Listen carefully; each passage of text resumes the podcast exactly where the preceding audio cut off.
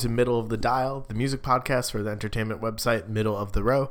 I'm Jonathan Rahul, and today I'm featuring a long overdue conversation I had back in July with the band Mae. We talked about their prevailing vision and purpose as a band and how it relates to their band name, and what it looked like to try to accomplish that throughout their tenure, from setting up elaborate stage props with fans in smaller clubs to using virtual reality in the Tower of David in the Middle East. We also talked about their single Five Light Years from their latest release, Multi Sensory Aesthetic Experience. And if you haven't checked it out, whew, it's a doozy. I highly recommend it. It was a great talk with all three members of the band, Jacob, Zach, and Dave. So I hope you enjoy my interview with Mae. So, uh, real quick before we get started, for the sake of like the listeners, so they can identify who's talking when or whatever, I was wondering if you guys could just take a second to introduce yourselves and what you do in Mae. Hey, this Yeah, is Dave. absolutely. This is Dave. Uh, um, I sing and play instruments in that. Write songs. This is Jacob, and uh, I play drums and several other instruments on uh, this particular record as well. And my name is my name is Zach. Uh, I play guitar in Mae. Cool. Um, so Jacob, I wanted to start with you, and I apologize in advance because I know you've probably gotten this question like a million times, but I was wondering if you could start off with the origins of the name of your guys' band, and then sort of talk about how that relates to uh, the founding and the origins of the band itself. Yeah, totally. So Dave and I met in college, and uh, we actually literally met on New Year's Eve of 1999, and basically talked for 10 straight hours into the millennium New Year's, which was a pretty wild evening all around. And we just found each other like really on the same page of being inspired by music and just like we ended up sitting out in my car, I think, or Dave's car, I can't remember, and just like trading songs that we loved. And he was playing stuff for me that I'd never heard, and I was playing stuff for him. It was just like a a beautiful friendship started there. And when I was in school, um, I had created a major uh, through a program called interdisciplinary studies. And so basically, if what you want to study doesn't exist in any of the normal disciplines, like if you aren't just trying to study English or math or you know, physics or biology, they have have an, an option for you to kind of study a central question from the perspective of each of those different uh, disciplines or insights. So what I was interested in was why we as humans experience beauty and why we are moved by beauty and how beauty affects each of our different senses in different ways, but also in complementary ways. And during that study, I uh, discovered something uh, called synesthesia and, and was incredibly inspired by some of these stories of people who have this experience of synesthesia. And basically what it is is that one of your senses, um, you know, say for example you're hearing something, and normally we might just hear it, but there are certain people who not only hear it, but when they hear sound, it will activate the visual part of their brain. And so they'll have a sonic experience and they'll have a visual experience. And it's not just sound and vision. It's actually, there are different people who represent all different kinds of combinations. So for some people, it might be sound and flavor. Um, but anyway, during that uh, education, you know, the, the entire reason I was pursuing that was because I wanted to uh, be a part of helping to create art uh, that would affect our senses um, in combination. And so there wasn't really a name for that. Uh, and so uh, we just called it the multisensory aesthetic experience. And multisensory meaning more than one sense. Aesthetic is, is really the study of beauty and just recognize that if you're going to create art like that, it wouldn't just be something you listen to or watch or smell. It would be a combination of all of those things, so it would have to be an experience. And so really from the beginning, it was kind of an ambition to a state of being inside of a work of art, or if you want to think of it almost as like music for the whole body. And so early on, this was this was something we kind of held as a, a bit of a north star and aspiration. We didn't really know how we were going to achieve it necessarily. But over the last 15 years, um, you know, technology has done a lot to catch up. And, um, you know, early on, uh, we got really inspired by the potential of immersive media, so things like virtual reality and augmented reality. Uh, and so we were uh, really committed to the idea of trying to make um, a work of Mae, if you want to think of it that way, uh, using some of these new technologies. And so about uh, two and a half years ago, uh, we got invited by Forbes magazine uh, to basically create the world's first large, like collective experience where sound became light in virtual reality.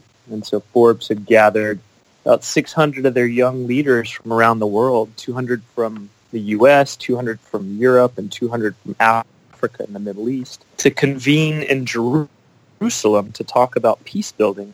And we got to give a concert at the end of that summit uh, inside of the Tower of David. So it's this 3,000-year-old venue. It's the oldest venue on Earth. And we got to do uh, performance as Mae in the heart of that uh, tower. We put like 700 people into virtual reality at once, and they all saw the music become light and color all around them. And it was like, it's got to be my favorite uh, moment of music and art that I've ever been a part of, you know, in part because it was such a special place and such a special context, but it was also really the fulfillment of a vision and uh, a goal that's been there for like 15 years, and just to kind of feel it come to life that way under such uh, special circumstances really felt like um, you know a dream come true. That's that sounds amazing. That's awesome to have. I, I think a lot of people don't realize that uh, within the music industry or musical ventures for artists, like they can have the opportunity to do those types of projects. So the fact that you guys had that kind of built into your purpose as a band, and then to see that, that's really cool. Um, and also, at any time, guys, if you want to chime in or like tack on something, just yeah, for free, just go ahead and uh, chime in. Uh, but Zach, I wanted to ask you also in relation to that. It seems like that like that seems like a very ambitious goal to incorporate that into one's music as well to create that type of experience. And Jacob touched on it a little bit, but how is how has that pursuit evolved or changed over the years? For instance, like uh, the Everglow, which was probably your guys' standout album, you guys did as a concept album, as like kind of like a story that went along with the music.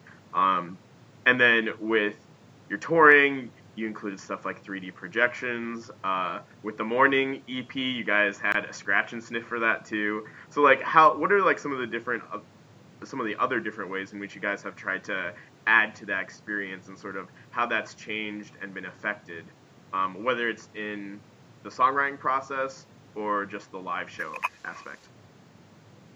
Um, I think the one main thing that's always a part of the conversation of, of our conversations when we're talking about going on um, doing doing some shows or we're talking about uh, doing new music um, since those are the two main elements from which we kind of launch uh, and then explore those, the, one of a main component of the a main dimension of these discussions is always how to enrich an experience, enrich the experience, um, and enrich and build off an experience that's more traditional in nature, right? So we have a show, and how do we make that show a Mae show?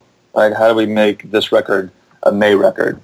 Um, and the main thing that I think has been that's provided the most opportunity, um, but also uh, given us most challenges is, is how to really implement these new technologies in a way that's going to scale uh, that makes sense for us and it makes sense for the fan and kind of work to achieve the goals that we want to uh, accomplish with whatever we're working on at the time.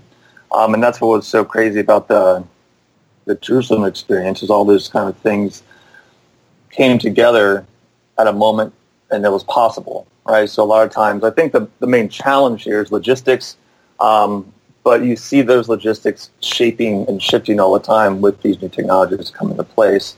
And so when we're thinking about music and we're thinking about doing shows, we want to incorporate these dimensions and try to meld them into a um, a picture or a, a, moment that, that makes sense, right? That that kind of work in um, concert with one another. And for us, this is going to be finding, maintaining this kind of larger trajectory of, of um, the multi-sensory aspect, the, the multi-sensory dimension. Right? But when we have um, these opportunities to bring, you know, the one, you know, for us it's a learning experience, and, and we look back and we kind of, okay, well look, look what we did with um, the morning, afternoon, evening tour. We brought out um, water bottles. Um, it's a it's a thing. We so we I don't know if you know the story or what we did, but during a moment in the set when um, we had fans with a water. We gave fans a water bottle on the way one of these spray water bottles. Um, and then at a moment in the set when uh, there's visual imagery of rain, um, we had uh, the people in the audience with these spray bottles start spraying um, water up into the air, and we had fans on stage, and we sprayed water into the fans. So I think that um, is a great example of, of how we kind of negotiate uh, these new experiences, right? And to bring people into the environment, um, into the moment in a very real way. Um, so I, I, think ultimately when we sit down, we say, okay, well, what do we want to do and what can we do? Right? So um, it doesn't really, we don't really take a chance to really kind of alter our creative uh, uh, way of working, right? We just say, okay, well, why don't we do this? And if we say, okay, well, we have the means to do that now, and so for us, it's just been this thing. Okay, well, uh, we have this vision, and the vision's been generally consistent, right? The thing that challenges or furthers this vision are just understanding what's available for us, um, and from every aspect, whether it be financial, or whether it just be technological, things like that. And then we just okay, well, um, we can do this now, and if there's any if there's any slight chance that this is possible, then most likely we're going to do our best to chase that down and um, respond to challenges and opportunities that arise along the way. Dave, kind of to tack onto that, so you guys started out on Tooth and Nail, which is an independent uh, record label, and then you guys signed to Capitol when you released your third album, Singularity. How the switch from an indie to major? How has that um, dynamic affected that purpose and vision, like Zach was talking about, in terms of ideas that you guys have, uh, whether it's for like the recording or for the live aspect, and what's how has that been different and like good or bad, or have its various um, different advantages or disadvantages? Yeah, I think that um, if anything, when we signed uh, to Capitol Records and we were on a major, it derailed us um, from like the ultimate Mae vision uh, of you know, the vision within the acronym that is our band name. Um, we were on Capitol Records, and we were wondering if we were going to have those sort of opportunities that artists uh, get as they're climbing up the label ladder, so to speak. Um, We're wondering if we were going to get on radio nationally in the states. We were wondering if we were going to uh, get tours that were, you know, extremely beneficial to us, play in front of an audience that had no idea who our band was. Um, that that season for Mae, moving beyond uh, our relationship with Nail and sort of upstreaming to Capitol was a time. Uh, I'll speak just, I guess, uh, for myself, but it was a time of distraction more than it was a time of resource for us to figure out how to uh, really hone in on some of our our all along vision of being Mae. Um, you know, we're wanting uh, the right people, the label, to pay attention to us. The label imploded, and uh, about ninety percent of the staff was fired uh, in between our record being made and it coming out. So there was an obstacle course that was set in front of us um, that we didn't really get through very well. Actually, we had two of our band members uh, and our manager part ways with us. And uh, that's the reality of the music industry and the entertainment industry at any time. Um, it's subject to change. It's subject to luck. It's subject to preference by somebody that you don't, you know, get to influence in the first place. And uh, what we did once we were able to get out of our contract with Capitol was start our own record label and uh, record the music that we absolutely wanted to record without any distraction or influence from people with uh, with checkbooks. And um, that's when, for me, I think uh, I uh, personally wanted to do my part to kind of double down on the multi-sensory aesthetic experiential side of, of our band.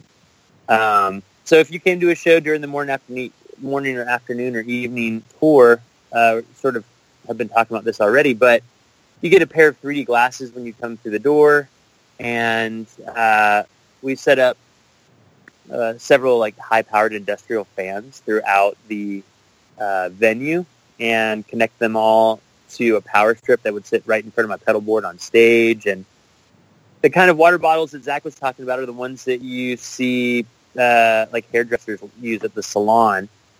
But we bought like probably 150 of them or something, and we'd fill them up. And if you were a member of the Mae team, which was like our street team back then before Facebook and MySpace and stuff were uh, allowing fans and bands to sort of connect directly, we would use our, our Mae team uh, street team to a website to connect with people. Say, hey, come to the merch table on your way in, and not only grab your glasses, but grab um, these water bottles and help us create sort of a wind and rainstorm during our set. And so, to those who are unexpecting, um, you put on your 3D glasses when the video projection told you to. The band would be on stage performing this like long guitar solo, and I would bend down and hit the fans on, and and people would know at that time to use their water bottles and be in a room like the social in Orlando, and you would literally be able to see rain coming from the ceiling, or at least from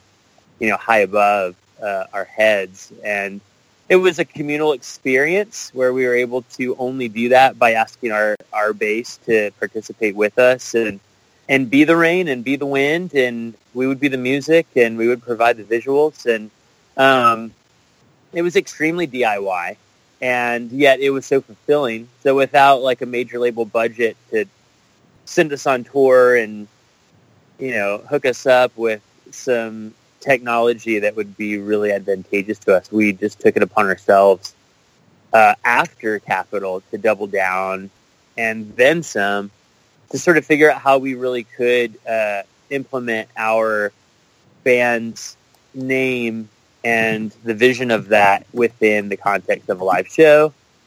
And uh, within our recordings, um, we've been a conceptual band at times in our in our records and our music and our songwriting and our instrumental soundscapes in between traditional songs on records and stuff. So I think um, for me as uh, producing Mae stuff morning, afternoon, and evening, and as we're working on the new music today, um, it's my responsibility to think about what Mae's vision is apart from what my vision is um, within Mae. So I can say, well, as producer, if you guys are a, a band that calls yourself multi-sensory aesthetic experience, then how in the world are we going to prove that while we're recording these songs for your record? And that's where a producer I would want to ask me uh, on behalf of the band and ask all of us together. And so now it's really everything from the technology that Jacob had mentioned, you know, that's developed within like virtual reality, augmented reality, um, multi-sensory experiences are something that are happening more and more in art form. Uh, it's something that we've um, been dreaming about and researching and just just talking about over the years. And so when it comes to making a new Mae record, I think it's really important that we try to draw an experience out, out of our listeners uh, that will end up being as multi-sensory as it can be. So there's there have been uh, there's plenty of uh, I guess just like production trickery that I've been um, just investing in in terms of like little Easter eggs here and there that uh, that the listeners will will get a chance to experience when when the record finally comes out, and then with that we're talking about partnering up our record with visuals, with uh, virtual reality, with scent. Um, we're talking about having shows uh, in the future that are not quite like a traditional venue show, but um, we're calling them uh, these shows May Days, and uh, there you'll experience a song with a bite of food at the same time and a fragrance, and so we're we're really starting to see how we can do that. Um, it's a combination of more of a direct to fan relationship that has um, cultivated out of this season of technology with things like crowdfunding and social media and social networking and stuff like that. And uh, for the three of us, it's really just continuing to learn what we've been passionate about, not just music, but other forms of art and entertainment at the same time, trying to make them coincide with each other to tell this this bigger story.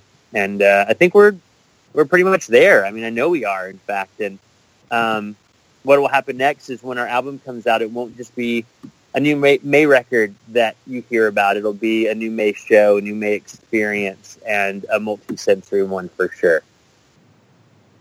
So I, I want to talk about the new record and kind of the music influences you guys have held throughout and uh, just the songwriting process for that. But I, I again want to acknowledge like how cool I think it is that you guys have that vision, and not only that, but to tack on that, you've been really incorporated and try to make like you said, your crowd base and your fan base part of that as well in terms of their participation at the live shows and that kind of thing.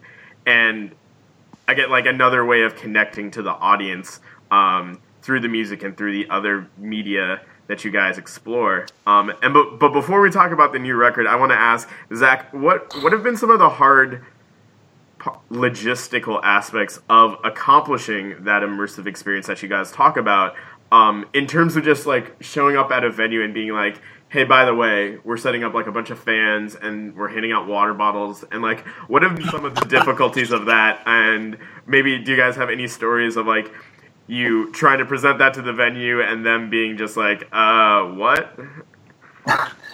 Um, yeah, I think when I when I mention logistical uh, limitations or issues, it's pretty much exactly that. I mean, we, when we conceptualize an idea and begin to build it out, um, for a tour rehearsal, or for example, right? We can we'll sit in a room, we'll, we'll play the songs, and we'll have um, these ideas and the materials, um, and then we get to the venue, and the venues are they're rarely combative at all. They're just kind of like, okay, well, here it is. I mean, do your thing, you know. And if there's any kind of um, situation where they can't allow it because of, of building codes or anything like that, they'll tell us. But um, one of the more recent tours we did uh, a few years ago, we had um, almost like a whole patio set in a way out with us. Not chairs, but we had um, hanging lights that we brought ourselves, and we had um, poles set up on the stage um, to hang these lights from. So it would go kind of back from front of the stage to the to the back of the stage and all across the, the, the width of the stage as well. But there's a, a nice depth to it um, and the poles are set up on the front of the stage, in the middle of the stage, and the back of the stage. Um, so we played the Electric Factory in Philadelphia, and it was it was pretty easily achieved just because we had space to work with. But then we go to a smaller venue, and all of a sudden you have a very very small stage. You have the materials that we brought with us, and we want to give the audience the same show regardless of what the venue is. Um, and so that kind of thing, it, it kind of brings us to a point. Okay, well you have to adapt on the fly and say, okay, well, why don't we do it this way here, this way, this, this way here? Um, and so that kind of thing happens. And so when we have a, situation where it's not like we can bring uh, you know this semi truck with us, we don't have um, uh, the finance, the financial kind of power to bring this whole productive roadshow with us and kind of have it set up and be fine every night. We're doing everything ourselves, as Dave mentioned.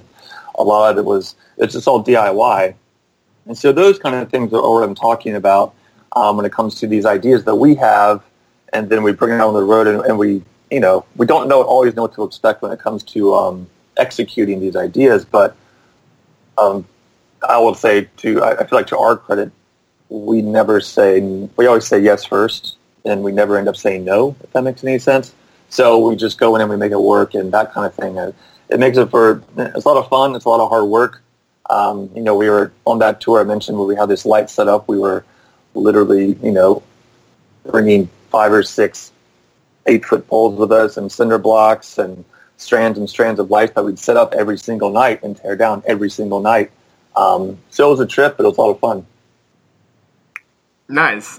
Um, so before we get in actually into the latest record and the latest songs and that recording process, uh, Jacob, I was wondering if you could talk about um, your guys' kind of individual reunions for the anniversaries of Destination Beautiful and the Everglow to have those 10 year landmarks and what that meant to you guys and then maybe talk about how that evolved into like a full reunion with plans to record a new record yeah absolutely i think uh, a lot of times um, it almost seems like maybe there's a pressure as an artist not to look back and to kind of only look forward and we've certainly you know, felt that in our own ways from time to time, but we're also very, uh, you know, proud of the journey that we've been on. And a lot of times people will ask you, it's like, oh, what's your favorite record you've ever made? And, you know, in a lot of ways, it's hard to say that uh, objectively in, in, you know, some kind of systematic way because they are more like children than products, I guess, is, is one way to think about it, you know, and there, there's a, a creative part of every artist that when you look back, it's like you, you also see everything you've learned in the time since, you know, so it's easy to kind of um, judge your work, uh, even just emotionally, uh, with a standard that's impossible to apply back to it, right? because you didn't have access to that technology or you just learned so much along the way. And so I think early on we just kind of tried to take this approach of thinking of those records almost like flags that were planted uh, at different benchmarks on our journey. And so with that, you know, in mind, uh, it was such a joy to kind of get to celebrate those. Um, moments, both for Destination Beautiful. We did like three shows uh, for the 10th anniversary of, of Destination Beautiful. But when it came to the Everglow, it was a little different. Um, we realized looking back that we had never actually performed that record from beginning to end. Uh, when it first came out, we designed our set to include songs beautiful as well, since a lot of people you know, knew and loved those songs, and um, you know, but the record uh, is a is a seamless record. So every song flows in and out of every next song, and there's a, a custom painting that was done for each song, and a story that unfolds over the course of the record. And so we felt like, you know, if we were going to get together and honor the 10 year anniversary of this, we shouldn't just do it as a couple shows. We should actually build a whole tour around it. We felt like people would enjoy um, having that experience and that we would enjoy the challenge of trying to make it. And uh, Dave had this awesome idea for uh, recreating the set or the setting of uh, one of the songs. We have a song um, where uh, there's a bunch of lanterns out in the space and you see fireflies in the painting and it's all about the context for a dance. And so we basically tried to recreate, uh, you know, a version of that scene on stage using, you know, posts and, and wrapping them with uh, these beautiful white lights and just kind of creating a, a depth to the stage uh, design. So it just felt like you were in a production of that um, experience. It was really, you know, thoughtfully uh, pulled together. And so we ended up doing you know, uh, not only a full U.S. tour, but taking it over to Japan and uh, Hawaii even, and, and just you know getting the chance to uh, share the magic of that moment from 10 years earlier uh, with people who had been on the journey with us all along. I think that's really what it comes back to. You know, when, when you're in the studio and you're making a record like that, it's really your record. And you pour your heart and your soul and your stories and your insights into those recordings and into those songs and lyrics and productions. And all of a sudden it goes out into the world and it becomes someone else's. And a lot of times as artists, we don't get to hear the stories of how that music becomes a part of someone else's life. And so being able to have this 10-year uh, retrospective, you know, all, for all of us, like our favorite moments were, you know, the times either before or after the performance, just talking to people and hearing how this music had connected with their lives and whether they had, you know, tattoos from the, the album artwork or had named their, their you know, daughters, Mae. Like, we're so many incredible stories. People walking down the aisle to different songs, or you know, even on the sadder uh, side of things, like you know, playing these songs for for people that they loved as they were about to pass away, and just like this whole spectrum of uh, life and love and loss and you know just people's experiences in the world uh, where they had woven our songs meaningfully into those moments and had created memories uh, that we were a part of, and just kind of getting to hear that and, and you know learn from people was such an honor, and and so that transition from you know, music being yours to music being everyone's is uh, is something we've kind of come to appreciate and acknowledge throughout the years, and so right now we're in that same you know phase with this new album. Like we're geeking out with each other.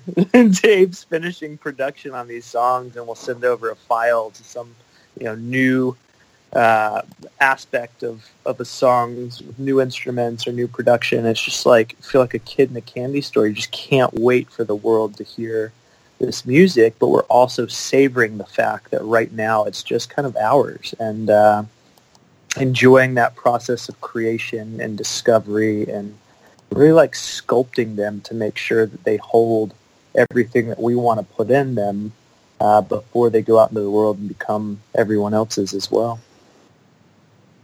So, with that recording process, um, I was wondering, Dave, how can you talk about sort of when you guys first started, what your musical influences sort of were, and going into this next album, how have they evolved and changed, or what maybe musical influences did you bring that people might be surprised to hear? I know, uh, Zach, I know on the prom- promo photo you've got a Descendents patch on your uh, uh-huh. shirt, which I'm sure people might be surprised to equate the two together.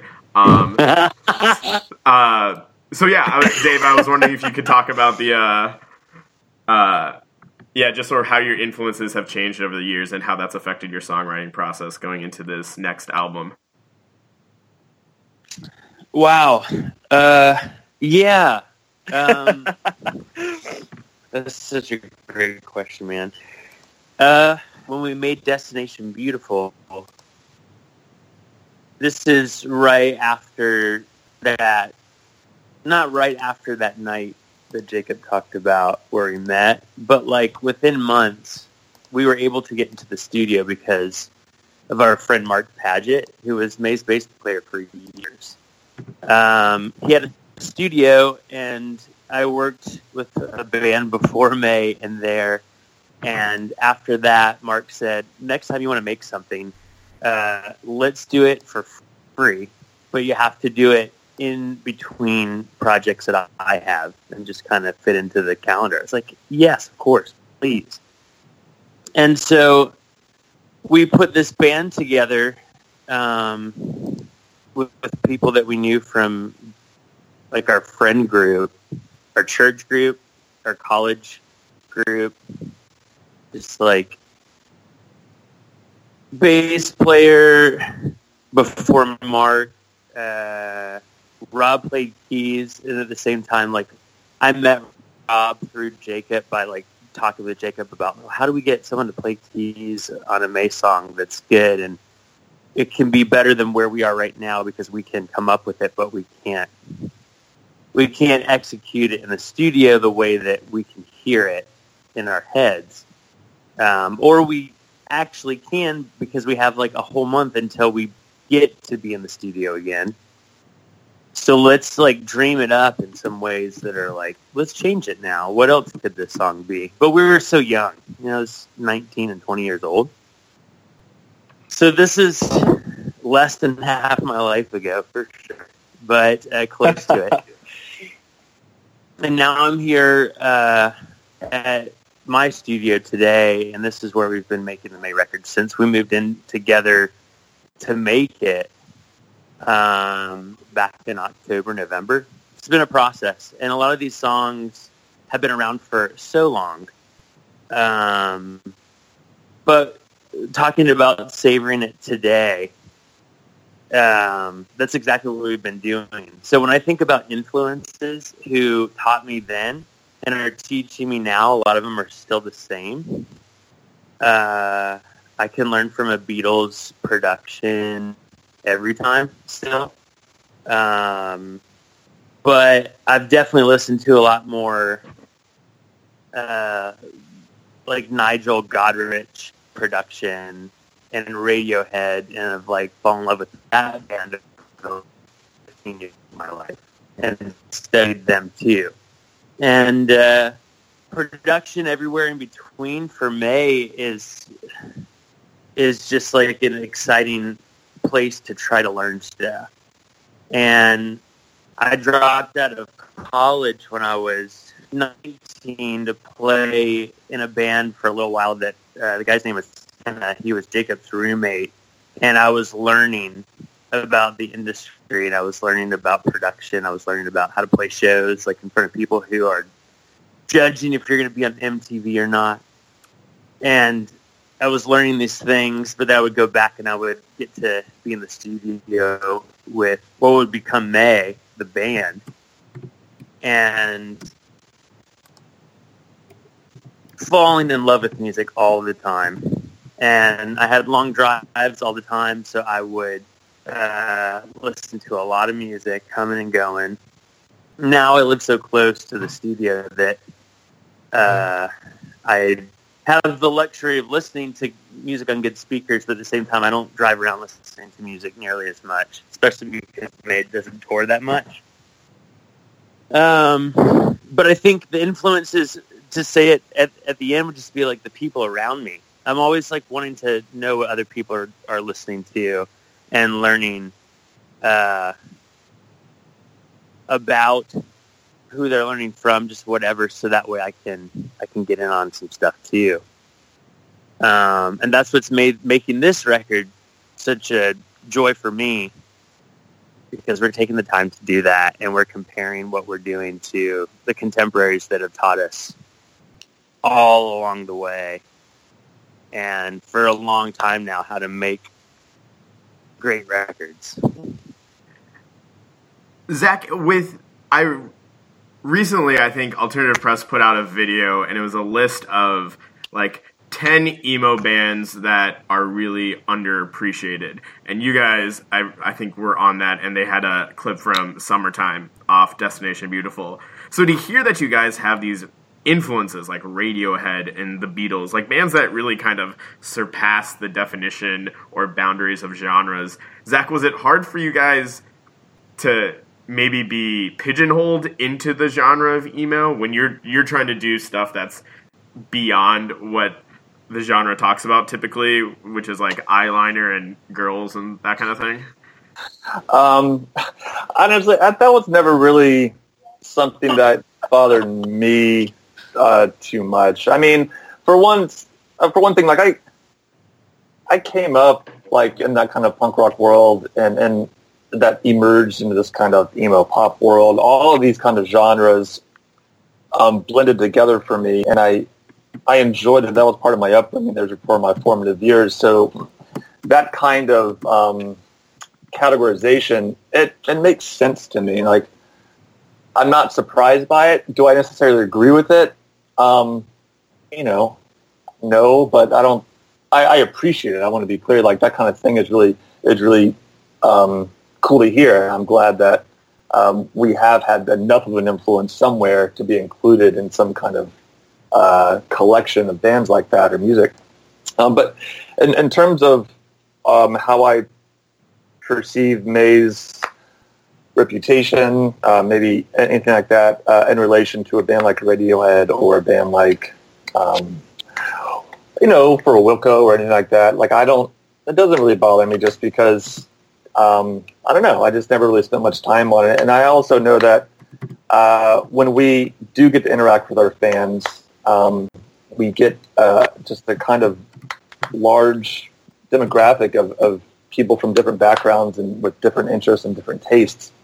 And so that if there's any kind of reality to that list, um, that's not something that I'm reminded of when we go out and play shows and interact with our fans. You just get a much more um, varied uh, swath of interactions, you know. And so for me, yeah, it's just like cool. You know, I I don't really think being associated with with you know any kind of scene or any kind of band is necessarily a bad thing. I just think it's how people make meaning and make sense of the music they listen to, especially when it comes to their own identities. And, uh, and we're not here to challenge that or anything like that. We just kind of want to uh, give someone a challenge and maybe, you know, really uh, open up some new doors and have them enjoy ourselves um, when they listen to our music. I mean, like you said, um, you know, I had a Descendents patch on. So when it comes to that kind of thing, bands I love like Radiohead are way different than bands I love like, you know, Drug Church or, or Black Flag or something like that. So, and then John Mayer, like this whole thing, like I just love a lot of a lot of music. So all that stuff for me is just like, well, you know, fine. If people want to associate ourselves with some kind of genre that that specifically, let them do it. You know, we're, I guess at this point, you know, uh, we're just happy to be there, anywhere. You know. Right now, I'm listening to Kids See Ghosts and Sigur Rós and uh, Death Cab for Cutie and um, uh, Tame Impala for like production, like ways to learn. And then you can strip something down like White Stripes, and you can think about a Beatles recording on the White Album and just be like, oh yeah, mm-hmm. these are all just like mics in a room. Sometimes that's exactly what it needs. What uh, Sometimes it's fun to get weird. What uh, from Zach and Jacob, from you guys, what would you say is what are things that you've been artists you've been listening to recently that's really been speaking to you? Um, for me, I've been really into late John Mayer stuff, honestly. Um, I really like uh, how his records sound, and I think as for me as a guitar player, um, you know, I can just sit and, and sit with his music and, and play along, and, and, it makes me focus on becoming uh, more proficient. Um, so that's one. Another one. Uh, been listening to a lot of is um, I don't know. I think uh, Alkaline Trio just put out a new a song I'm listening to a lot of lately, um, and Cat Power just put out a new song. They both put out new stuff on Friday, and so that's the most recent, um, very recent stuff I've been uh, thinking about. Yeah, for me, I guess stuff that people would consider kind of in our universe. Been very inspired by the new Manchester Orchestra record. Dave yes. me onto that, and it's been it's been in regular rotation for a while. uh, I would say my favorite band of all time is Sigur Rós, and uh, just the way that they approach um, their production and, and kind of world building, I think, have been very, very inspired by we've listened to a lot of War on Drugs.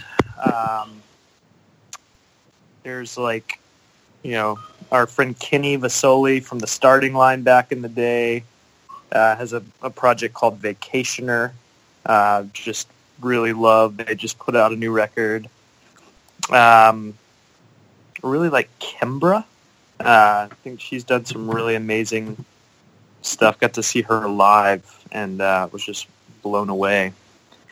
And then I listen to a lot more ambient stuff, uh, things that kind of feel like sonic environments. Uh, there's an artist named Jon Hopkins, uh, who's an electronic artist. He just put out a record called Singularity. Actually, we're not going to sue him, but uh, it's a it's actually an amazing amazing record.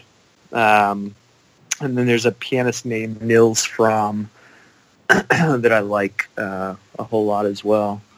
Yeah, it's kind of crazy because we have a a very clear overlap of stuff that we like, and then we each also kind of go into these different directions, and somewhere inside of all of those influences, like colliding around, comes you know these ideas that somehow feel familiar, uh, but also because of the the strange combinations, uh, kind of end up sounding like Mae. And uh, I guess that's the thing that I, I feel like most proud of in all of this journey is like, especially musically, you know, you'll hear this new record and it will sound totally different, and yet it will sound totally familiar as well. There's like a Maeness to it, uh, you know, that I can hear when I try to listen outside of it objectively. It's like, oh yeah, this this does sound like Mae, but it sounds like um, you know, just seeing the the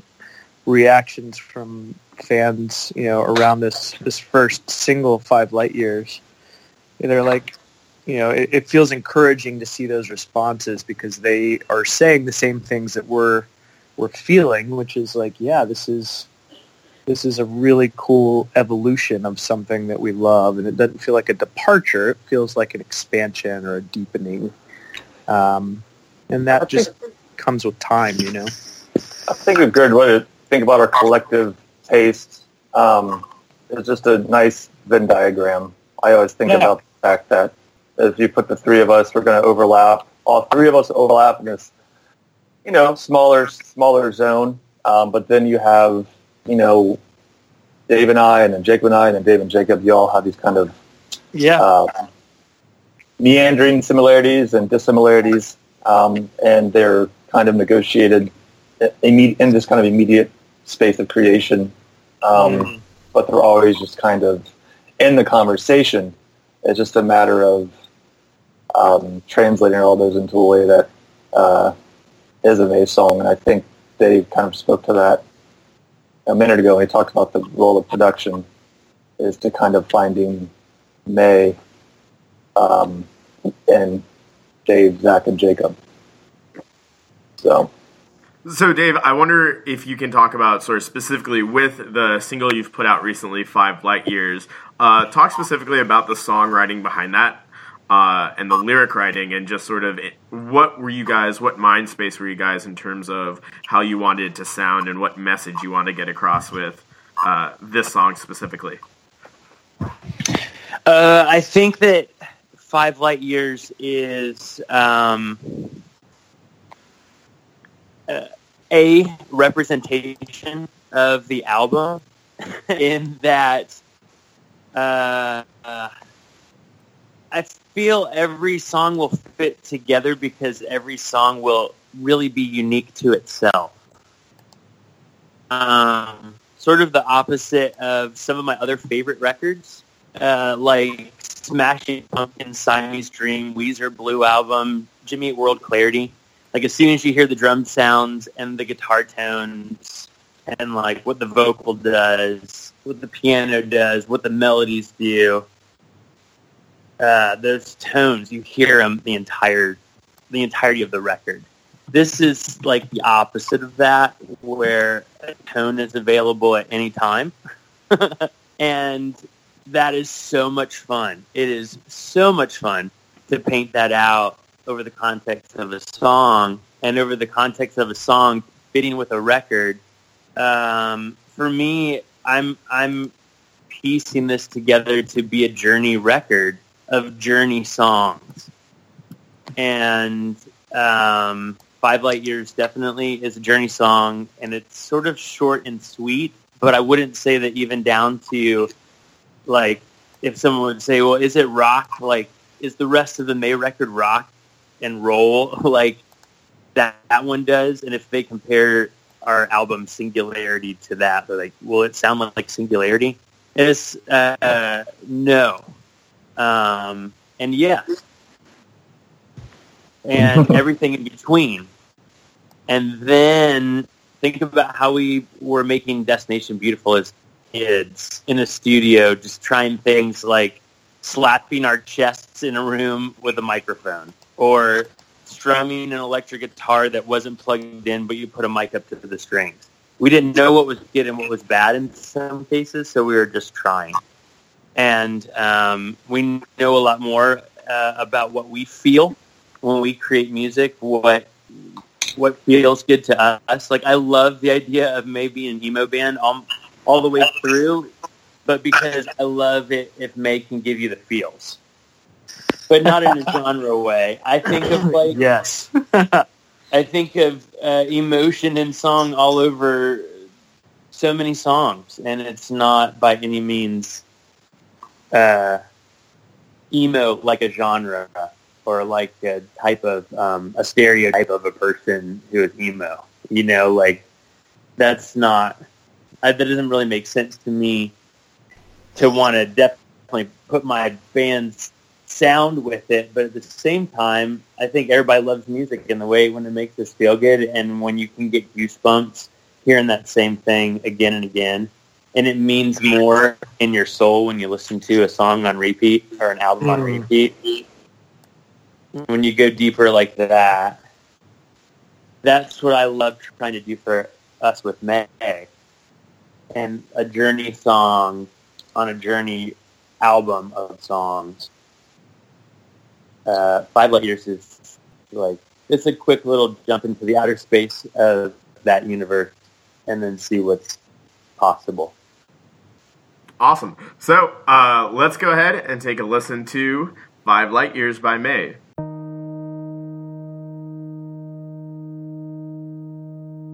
It was better to start with something. Together we'd play. But then we both left off with something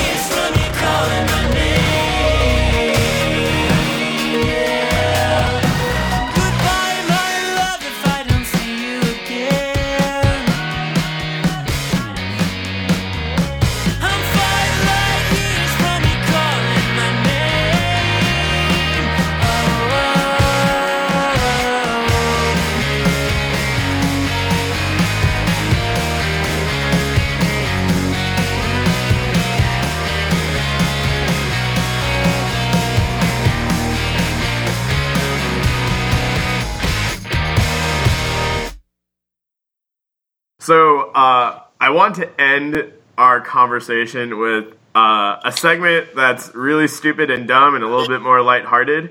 Um, I like to call it the lightning round. I don't know why. Um, it's essentially a bunch of rapid fire questions, and feel free in this time to like talk over each other and argue with each other and call each other like stupid or anything like that because it'll just be funnier and more entertaining. Um, so yeah, so you uh, are you guys ready for the lightning round? I don't. I don't know. I'll, I'll be honest. Yes. All right, Let's here we do go. it. All right, question number one: Britney Spears or Christina Aguilera?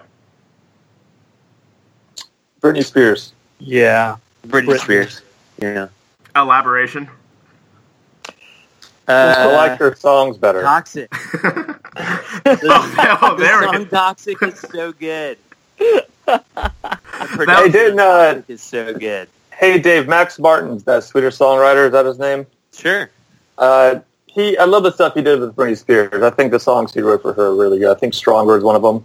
Um, Yeah. I might be mistaken, but I love that song. So I think um, I'm going to say Christina's obviously a better singer. Yeah. Um, but I Yeah, think that sure. Britney just whoever was working with and for Britney kind of put her with with great producers, and I, I don't know. yeah. Cool. Um, I just, I, I just, I can't get back to the fact that Dave was just like toxic. That's my, that's my reason why. That's Like, all. damn. That's all you really need. The you song know? is so good, man. It's, it's, it's like that's the Family Feud. Me going up to it, having to hit it, and be like toxic. 'Cause That song was awesome. It'd be like four out of eight, but it would still be in there. Nice. Uh, there was a song she did called "Keep on Dancing Till the World Ends" or something like that. Was like the refrain and the chorus. I really like that one. I do remember. Yeah, I do remember that one. I, I not one for like pop, electro, like club music, but that one did get me on my feet. Yeah, Um, there's like a hook in that. Yeah. Oh yeah.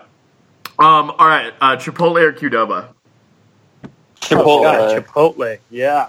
I, okay, hold on. Even after all the salmonella. Recently too, yeah. Yeah, recently- Unfortunately, yeah. Still, if I have a choice, I'm going to Chipotle. You, okay, Yeah, you guys like have to elaborate on this it one. This past week. Uh, I had Chipotle after going to the park, Percy Warner last time, and it was probably in the last two weeks. And I love going to the park, but that day, driving to the park to, to be out there for a couple of hours, my motivation to leave the house and do that was the Chipotle afterwards. So I was I was committed on the front end. But I'll say this: I don't. We don't. I don't have. I'm in Virginia, and I don't have many Qdobas in my area. Chipotle's are all over the place. That's one thing. Okay, but when I have fair. eaten Qdoba, um, it's just not as good as Chipotle. It's just taste wise to me. It's just like I think Yeah. Chipotle's rice is really good. Um, they, you know, so yeah, I'm. That's my elaboration. I heard you ask for an elaboration. And it's important when you're in a band to, uh, you know, try to be on the same page whenever possible when it comes to food stops, right? So Yeah. the fact that we all love Chipotle over Qdoba is a sign that we will be together for many more years. I will give It you. is I will give you that. Um, if I were to give a one-word rebuttal, as uh, kind of as Dave did in the last question, um, I think I'm just gonna say queso, and I'll leave it at that. Um, All It's a good one. all It's a right, strong yeah, point. It's a strong Yeah. point. It is. Yeah, over and out with that. um, I was wondering. Uh, do you know? I'm gonna skip that question. Actually, uh, let's move on into this one's real Wait, ask that question. Ask that question. What? what yeah. Well, now we're curious. Okay, well, this, this this one's a little bit more deeper than my previous two questions, but I was wondering what you guys think was the easiest song to write on the upcoming album. The None of easiest them. song. yeah. None of them. No, for real. Uh, Yeah. You know what? Can I say uh, what would become the opening track on the record was the easiest song to Ooh, write. Yeah. Okay, Amazing. interesting. Um, and then on the flip side of that, what do you think was the hardest song to write? The last track on the record. Of course. It's it's true. It's true. And and uh, the opening track took the least amount of hours of recording production time, and the outro was started uh, like third and was just finished yesterday. Holy cow!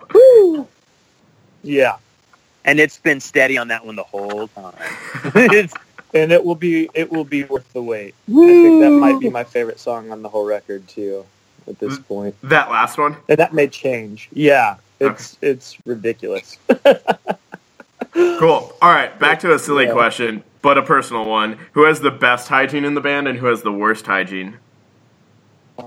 oh, I don't. Huh. I would say that uh, Jacob has the best, and I'll just say I have the worst, just to say it. If Yeah, we were, if we were talking like meta level though, we'd have to say that Rob, uh, our keyboardist, had the worst. Only because uh, he really enjoyed the smell of sweaty feet and would let his shoes go nasty and then leave that in the van, and a, a pungent aroma would soon feel, fill the space of our van, and we always knew who the culprit was. All right. Okay. That that was that was a bold move, putting him on blast uh, when he's not here to defend himself. But I know, I, I I appreciate That's the true. insight. That is Right. true. Hey, I didn't say a word. And you know what? I didn't either. This is Dave Elkins from the band This is me and I did taking not full say responsibility. that at all. Oh man. I love that dude. It's my homie. Oh, that's what he's going to call your consolation, Pat, right there, Jacob. Yep, yep. Nice. All right, and final uh, final question of the lightning round. What is your guys' latest art recommendation outside of music that you found has been really inspiring you lately?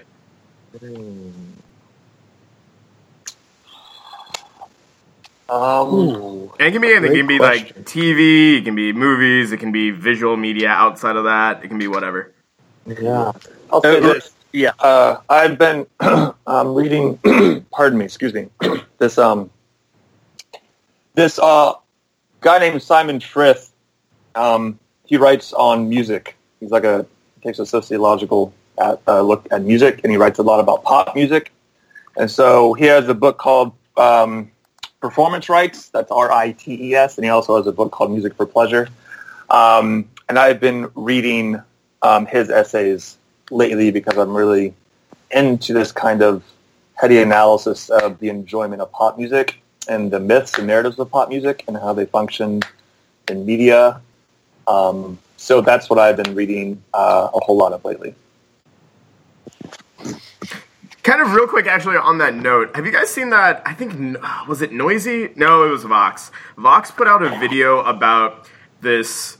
Uh, I don't know what his like title or interest areas. He's like a visual programmer or computer scientist, and he came up with like a way to like put in lyrics uh, into like into a you submit the lyrics of a song into like this program and then it creates a visual map of it which shows every time a word was repeated. And you it creates this chart or this diagram that shows like all the areas of heavy repetition. And it's sort of when you start to put in more pop music and more music that's or maybe not necessarily pop music as a genre specifically but even like hip hop music or that kind of thing you start to see the songs that have heavy repetition built into them and sort of like the correlation between how how popular they are and how much they have reputation. It was a really fascinating thing, and so I've been doing that like whenever like I've got a song that I've been really jamming for a while.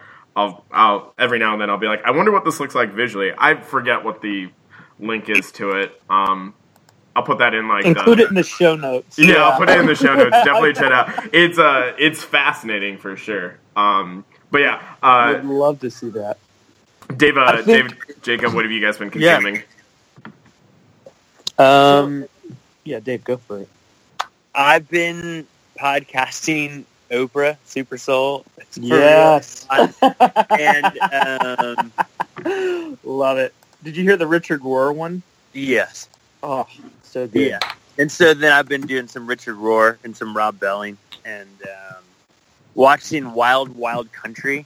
Oh, that's a good one. Is this a um like censored show? No, not at all. Have you guys? So Zach, did you see it? Yes. We can just give like a spoiler warning. Spoiler warning. We're gonna talk about Yeah. Wild Wild Country. There we go. Yes, and that shit is whack. It is. It is all over the place, and there's It's- so many. I'm It's just like crazy. It's looking insane. over, saying like, "Can you believe that?" And then this, you know, episode over. Got to start into the next one. Um, the staircase. Uh, oh, I don't know. I want to watch Ooh, that. I've heard, yeah, I've heard good stuff. I haven't seen it yet. Yeah, I'm almost Okay. done. I started watching The Americans last night too. That FX show about the KGB spies in Reagan Oh, America. Yeah. Um, okay, Uh, but go you- ahead, Jacob. Oh, Yeah. Sorry, just one more thing. Did you see that uh, the whole cast of Breaking Bad was on Conan the other night? No. No. Yeah, you should What? try to watch that. Oh, amazing. Because they were doing they were doing a Comic Con panel, right? Exactly. Yeah. I haven't I Very haven't checked cool. it out. I did I did see like a clip where like Aaron Paul was saying like he was really worried that his like daughter's first words were gonna be like bitch or something like that. Or um just like, well I don't know why you're making her watch the show then, dude. like yeah, she, she shouldn't be watching that just yet. Oh, Jacob, what have you Um, been watching or consuming? yeah. So, um, like about five years ago, started to get really into like this emerging, like immersive media scene, and uh, and so again, like doubling down on like who is creating really extraordinary experiences in art, not just again like a visual art or sonic art, but like kind of tying them together. And uh, if you think about it, like the weirdest part of something like virtual reality or um, immersive theater or any of these things is that you can actually make someone feel a state of presence in a space that isn't real. And to like actually be able to make someone feel like they are in another version of reality or a surreal experience. Like our our virtual reality isn't about trying to recreate reality. It's actually about placing you inside of something that you could never experience as reality. Uh, because it's all animated and it's all light and it's color and it's spacious. But people feel like they are embodied or present in that space. And so um, for me, that's fascinating because it's like, how does a brain even know it's in a body? And can you push the boundaries of that somehow? So been working with a lot of different artists in that space. And uh, over the last five months or so, been working with a neuroscientist uh, named Beau Lotto. And uh, he's given a couple of main stage TED Talks, and um, his focus is really on human perception. And so we have started building these uh, what are called experiential experiments. And so we've been pulling together some of our favorite creators and creating these immersive experiences, but they are also experiments into perceptual neuroscience. And one of the coolest things that's come out of it is we did a collaboration with Cirque du Soleil, and we're studying uh, the brain states of people who are experiencing awe. And if you think about it, you know, awe is one of those magical, magical experiences you feel as a human where you feel both uh, small and significant or connected. and so those moments where you kind of look out over a vista like the Grand Canyon or you're on a beach looking up at the Milky Way and an infinite sea of stars, there are those moments where you kind of look out into that and realize that you are a part of it. Uh, that's a magical thing, but it's hard to test in a laboratory. And so Beau's genius is he created this thing called the Lab of Misfits, and we basically take experiments out into the wild where you can actually observe, uh, you know, people in states that would be hard to recreate uh, in the laboratory. And so, in this particular case, we wired up 600 different people uh, in EEG headsets, and and you know, then got to take in Cirque du Soleil. So my wife and I got to go out to Vegas and experience O, which is one of the Cirque shows, but we were wired into EEG headsets and got to got to kind of you know, have our, our brain states measured and there is some really significant stuff that's coming out of it, which I can't talk about yet for uh, uh, legal or embargoed reasons, but there, there's going to be a pretty wild announcement uh, later this year. And so right now in the lab, we're like watching these results come in, and it's just like it's really stunning to kind of be at that intersection of these kinds of experiences and and and you know how the brain is is making sense of that and just kind of pushing some of those boundaries. That that sounds incredible. I I can't wait to see what announcements come up from that or what kind of discoveries um, are made known through that. That sounds really cool. Yeah. So that's a that's a great segue into uh, so the upcoming plans for you guys. Uh, Zach, I wonder if you can talk about the plans for the upcoming tour and the album. Um, yeah, I'll start, and I'm sure it will be um, uh, built upon. Uh, we're going to we're starting a tour in October. October 6th, I believe, is the first date, and I think that's in Nashville. Gentlemen, please correct me if I'm wrong. Um, uh, that's the first date of the tour that is in support of our new record, um, and we're all super, super amped on that. That's going to be about, I want to say, a two-week run, maybe 10 days uh, around the Midwest and to the Northeast, and then we take a small break. And after that, we're going to go out on another uh, maybe 10-day run uh, to, through the South, uh, Southeast, and over into Texas. Um, and we're con- building, building, building on that as well. People keep asking about more dates, and I'll, we're going to say to them as please be patient as um, everything in good time. And right now, the record is getting very, very close to being done. Um, like Jacob mentioned earlier in the podcast or the interview, um, we're getting um, recent versions of, of songs um, every day, but all the songs are there and they're being finalized. And we have a lot of cool things in plan for the record, and I'm going to let Jacob or Dave pick up where I'm leaving off right now. We're doing Mae days um, that we tried out for ourselves over the eclipse, the total eclipse that um, was a really great view for Nashville um, last That w- year. That was on the path of totality, right? Exactly. Exactly. So we had a, a two-day event where we hosted uh, a hang um, that included a meal, an acoustic show, a short film, um, VR experiences that also include uh, touch, haptics, vibration, music, uh, fragrance, scent, visuals, VR, color, sound. Uh, we're hosting those experiences, and um, in this case, we're talking right now about having the listening party for the record be included in Mae Day. So, if the record is not out by October seventh, if you're in Nashville, it's seeming like seemingly like that we're going to uh, be playing the record at Mae Day in Nashville, and then the rest of the Mae Days as well. Very nice. And I'm guessing you guys can't announce the name of the album yet. Uh, we we should not. fair enough. Fair enough. Can we?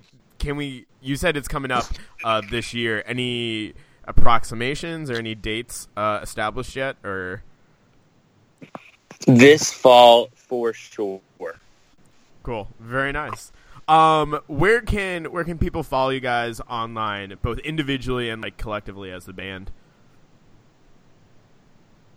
Well, our band uh, Instagram is What Is Mae, um, and my personal Instagram, which I will provide here, is the seven others, the number seven, so the seven others.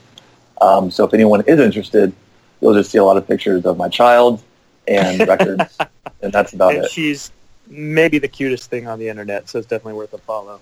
I appreciate that, Jacob. Thank you. Uh, um, yeah, I think on uh, Facebook it's Mae Band Is I'm gonna double uh, check right now. Yeah, Twitter. we're gonna double check. I think Mae. I think Facebook is just Mae. Is it just Mae? Okay. Yeah, That would be awesome. And, and then on uh, Twitter, it's Mae Band, right? Yeah, yeah. Well, on Facebook it's just Mae. Yeah. Oh, great. All right. Uh, and then for me on uh, the Instagrams, it's uh, B Art. I am Art. Looks like Bear Tia Mart. And um, yeah, I think on Facebook it's just Jacob Marshall. And Twitter is the same handle. It's the B Art. I am Art. Jacob, I feel really dumb that I didn't realize what that meant, and I'm really glad you clarified because I was looking at that earlier. I'm just like, I don't, what does that mean? That seems like very lofty or very like abstract. I'm gonna have to ask him about that. Thank you for clarifying. Apparently, I can't just read. Dave, what about for you, sir? Uh, I think it's like some form of Dave Elkins. I feel like on Twitter it's missing an E, but otherwise it's not. I don't. Otherwise, it's not. I've confused myself in my, in my social media game, and that's okay with me. I think. Um, but I work at Schematic Studios, and that is on uh, socials as well, and soon to have like a website and stuff. Uh, and but that's me, I guess. I'm Dave. Awesome. Uh, so yeah, we've been talking with Jacob, Zach, and Dave of Mae. Again, their latest single, Five Light Years, uh, is out right now, so you can check that out on Spotify, YouTube, wherever you listen to music.